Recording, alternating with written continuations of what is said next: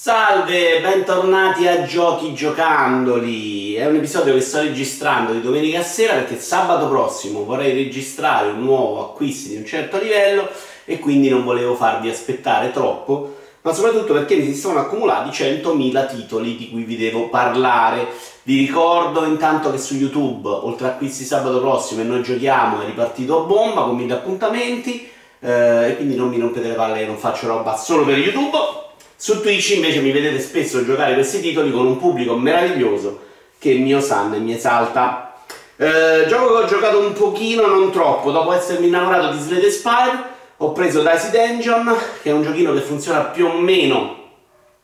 con meccaniche simili, fondamentalmente, è questo tabellone in cui devi andare avanti eh,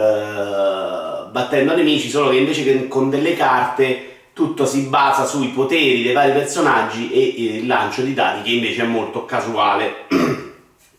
che puoi ritoccare però con questi poteri.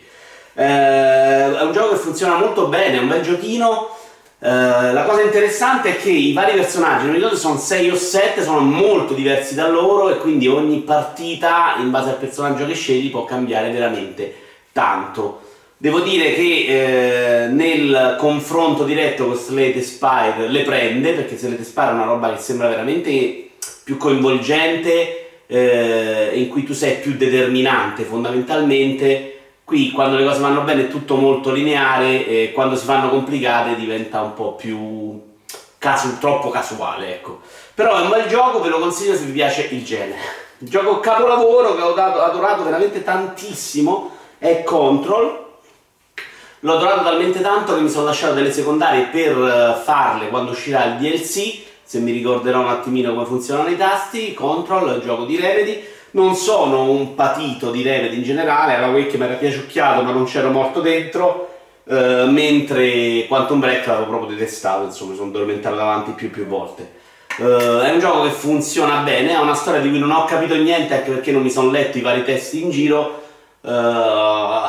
però, però mi è piaciuta come è raccontata, secondo me anche a livello narrativo, visivo, c'è un momento che è altissimo, proprio eccezionale, forse un paio, eh, ma è divertentissimo da giocare, cioè um, raramente mi capita di andare nei giochi dove c'è da fare tanto backtracking eh, e divertirmi ogni volta a fare i combattimenti casuali. Una roba che funziona a meraviglia, un bellissimo gioco, peccato non abbia venduto tantissimo, ma eh, i soldi pare che li hanno fatti.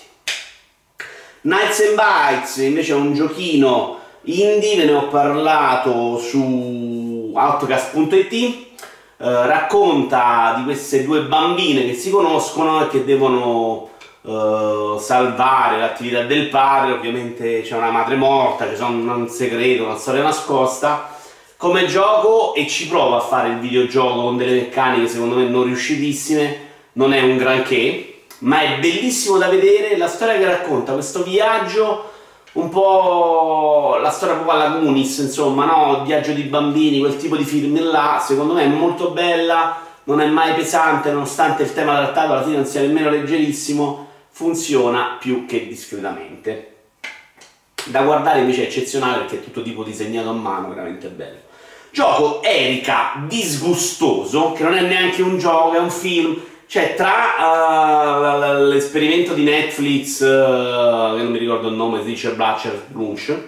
e, ed Erika, secondo me, passa veramente poco.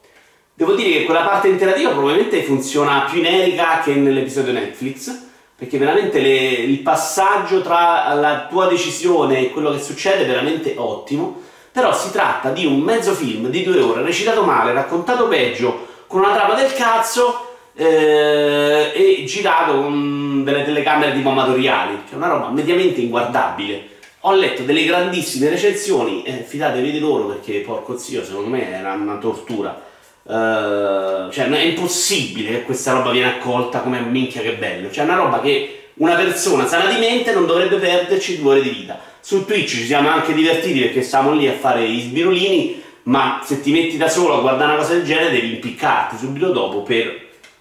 per il karma, insomma.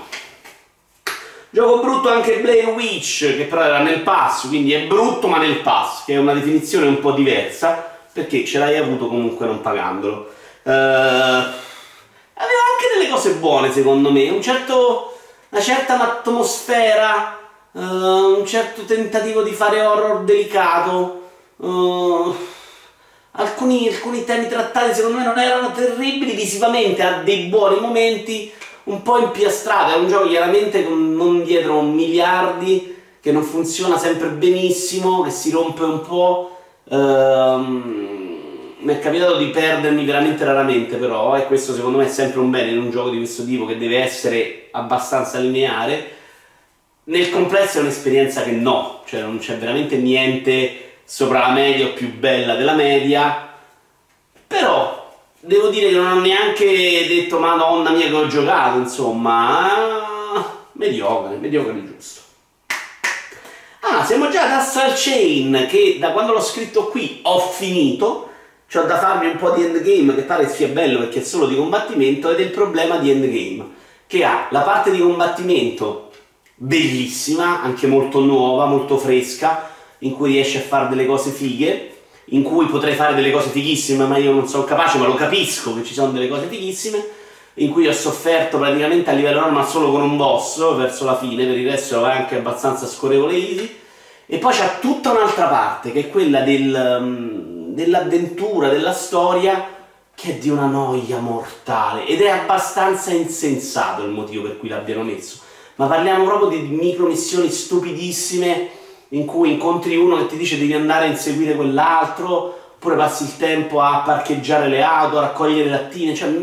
lento. Ma anche la parte bella, che è quella in cui vai dentro i dungeon nel, in questa dimensione parallela con i nemici,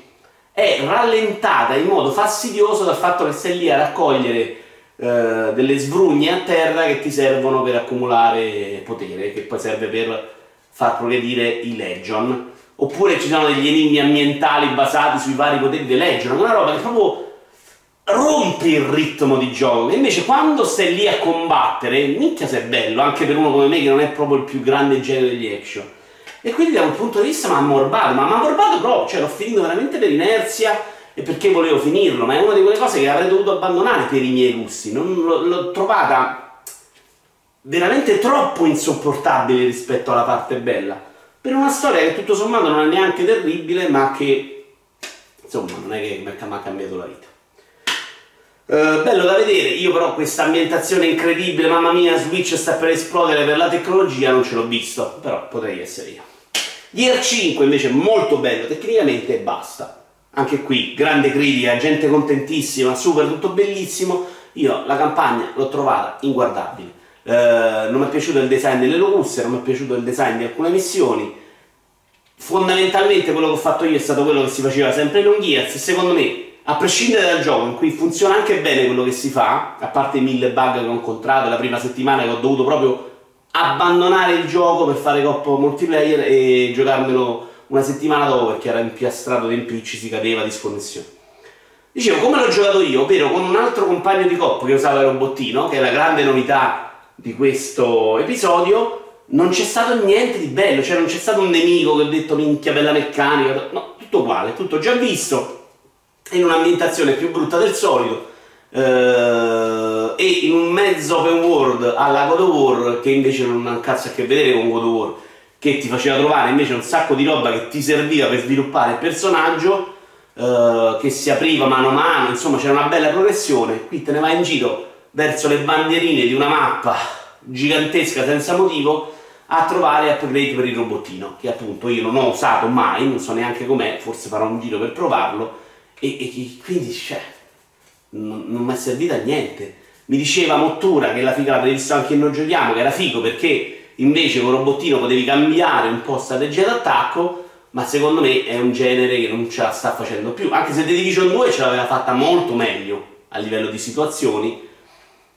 Quello che trovo però secondo me proprio abbassato, vi ricordate io nel corso per videogiochi professionisti mi ero comprato 40 action figure di Gears of War, è proprio la ehm, il design delle locuste, che da Gears 4 lo trovo proprio imbarazzantemente banale, non riuscito, non c'è quel brivido, non ci sono mille tipologie di locuste in cui devi cambiare dati, è tutto un po' pff, i robottini, non sono guardare i robottini in Gears of War, dai.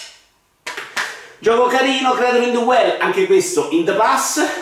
ed è un gioco che mischia meccaniche da flipper abbassa, fondamentalmente vai avanti in cui devi spaccare tutto quello che c'è su schermo, risolvere dei piccoli enigmi, un po' difficile da spiegare Creator in the Well, uh, perché fondamentalmente sì, tu hai la spada e colpisci la pallina che va a toccare delle varie cose, quindi la meccanica è veramente di flipper. Um, è un gioco che ha un paio di punti secondo me calibrati molto male, in cui la difficoltà è sbagliata, non è difficile, è proprio sbagliata, ma per il resto si procede, si procede abbastanza spediti. Ed è un gioco che mi ha anche divertito, cioè ho, è una cosa che ho giocato volentieri per tutto il tempo in cui l'ho giocato. Si sta per scaricare la telecamera, mamma. E l'ho giocato in modo divertente dall'inizio alla fine, mi sono un po' infastidito in quei due punti, però per il resto è consigliatissimo, anche qui è nel pass, stile secondo me di grande livello, la storia raccontata un po' meno, insomma anche il modo, insomma sta roba sempre un po' aleatoria a me non fa impazzire, però consigliato. Eh, passiamo a un gioco Apple Arcade che sto provando, trovate su YouTube e su Twitch un po' le mie prove dei giochi Apple Arcade. Sayonara Wild Earth è un non gioco, ah, onestamente lo aspettavo perché mi aspettavo fosse un vero gioco, ma non lo è, è una roba abbastanza visionaria. Non so se provando a fare i punteggi ci esce un po' di gameplay in più proprio a spremerlo, ma non credo neanche troppo. È un gioco visionario, carino per essere una roba su iOS, eh, con una bellissima colonna sonora in cui devi premere eh, al momento giusto per progredire, per non sbagliare, insomma nel frattempo vedi quello che succede che è una roba visionaria. Non è Tamper, che assolutamente invece era gameplay puro ed era meraviglioso, però è un'esperienza che durerà una o due ore e va via veloce. È di Polar Arcade a 5 euro al mese e in questo mese gratis, ma perché no? Uh, sto giocando Zelda Link's Awakenings, sono a forse l'ultimo dungeon, all'ultimo strumento credo. Lo sto trovando meraviglioso, mi sta piacendo niente. Non sto neanche patendo troppo il problema di rate, onestamente, lo sto giocando sempre doc, però. Gioco bello, bellissimo da vedere, mi è piaciuto molto più di quanto mi aspettassi. Ricordo che il primo trailer mi aveva lasciato molto freddo eh, invece è bello, è bello quello che succede, lo sto trovando molto difficile per i miei standard perché veramente la soluzione la devi trovare andarti, andando in giro, parlando con tutti, per una mappa che si apre in un modo meraviglioso, che ti fa scoprire cose nuove, segreti. Da quel punto di vista, secondo me, è davvero eccezionale. Il gioco è molto semplice, ma ha un'atmosfera, eh, una qualità di dungeon che non trovi in tutti i Zelda, probabilmente non in quelli che ho giocato io. Uh, forse se dico che il dungeon con i migliori, cioè il Zelda con i migliori dungeon, non dico una di quelli che ho giocato io ovviamente, non dico una follia, mi sta piacendo un, un sacco. Ed è strano poi perché c'ha questi personaggi che non c'entrano niente, è chiaramente una roba indirizzata sul sogno, ma è splendido anche il passaggio al 2D, bello bello in modo bellissimo. Altro gioco Apple Arcade, ne abbiamo altri due in realtà, Assemble with Care da quelli che avevano fatto mm, non me lo ricordo. Vabbè. Avevano fatto una roba che era piaciuta un sacco mezza... ah Monument Valley? Potrebbero essere quelli di Monument Valley. Vabbè. Eh, è un gioco che racconta una storia molto semplice ma raccontata bene pulita eh, mentre ti fa smontare e rimontare degli oggettini anni 80 parliamo di Blue Walk, di, di, una radio, insomma di varie cose di questo tipo. L'enigma in cui aggiusti l'oggetto sono sempre molto semplici, si tratta semplicemente di guardare qual era e ricomporli, però questa meccanica così, mentre ti racconta una storiella semplice, semplice ma non nel senso banale, semplice nel senso senza chissà quali drammi di contorno, ma una storia che comunque ha un suo significato e secondo me è raccontata molto bene perché questo gioco durerà un'oretta, due, non di più, e l'ho trovato ancora molto piacevole, mi è piaciuto, non mi ha infastidito, non è durato 70 ore, è bello da vedere, se piacciono gli oggetti anni 80 c'è anche questo effetto Amarcord, ma anche qui in Apple Arcade. Vero capolavoro invece, l'ho ricominciato per la terza volta, adesso sono tipo al 30-40% perché c'era un bug all'inizio all'uscita di Apple Arcade, è What the Golf, punto interrogativo, ed è un gioco strepitoso, cioè lo sto trovando di una bellezza devastante è un gioco che se lo guardi sembra una cazzata perché tu stai lì a premere la pallina e a mandarla verso la bandierina, quindi non è un gioco di golf neanche lontanamente. Eh, ma è pieno di trovate divertenti, di cose strane da fare, di citazioni ai videogiochi, tipo nell'ultimo livello c'era Super Hot, quindi con le meccaniche di Super 8 all'interno di What Golf, c'erano le meccaniche di porta, c'era Super Mario, c'è Flappy Bird, c'è, c'è veramente Angry Bird e Flappy quell'altra cosa, insomma pieno di meccaniche divertentissime, è una continua sorpresa, non è mai troppo complicato fino adesso, sarò tipo circa a metà del gioco, ed è veramente bellissima una sorpresa perché non mi aspettavo tanta genialità e più che nella meccanica dei vari livelli che mh, a volte sono veramente stupidissimi, a volte un po' più di gameplay ce n'è, è più bello da giocare, ci sono un po' delle meccaniche più simpatiche, è proprio questa, questo continuo fornirti trovate, il nome proprio del livello spesso una cosa divertente che mi sta piacendo un sacco. Chiudiamo con Untitled Goose Game di cui ho fatto tre livelli ed è il gioco dell'Oca eh, che sembrava un gioco in cui Noga dava fastidio alla gente, e invece è un gioco in cui Noga dà fastidio alla gente, ma con dietro dei livelli. Diciamo che le meccaniche non sono lontanissime da quello di un Hitman,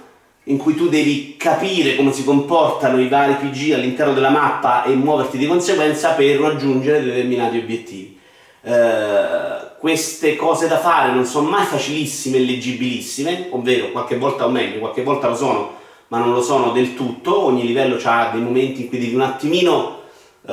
ragionare per vie traverse, usare un po' di pensiero laterale. È un gioco divertente che non mi aspettavo così simpatico e così riuscito, bellissimo da vedere anche qua, ha uno stile pulito, meraviglioso, lo consiglio veramente a chiunque. Io me lo sto giocando su Twitch insieme alla gente che proviamo insieme a trovare la soluzione e l'ho trovato ancora più divertente perché è una roba di provarci insieme, altrimenti forse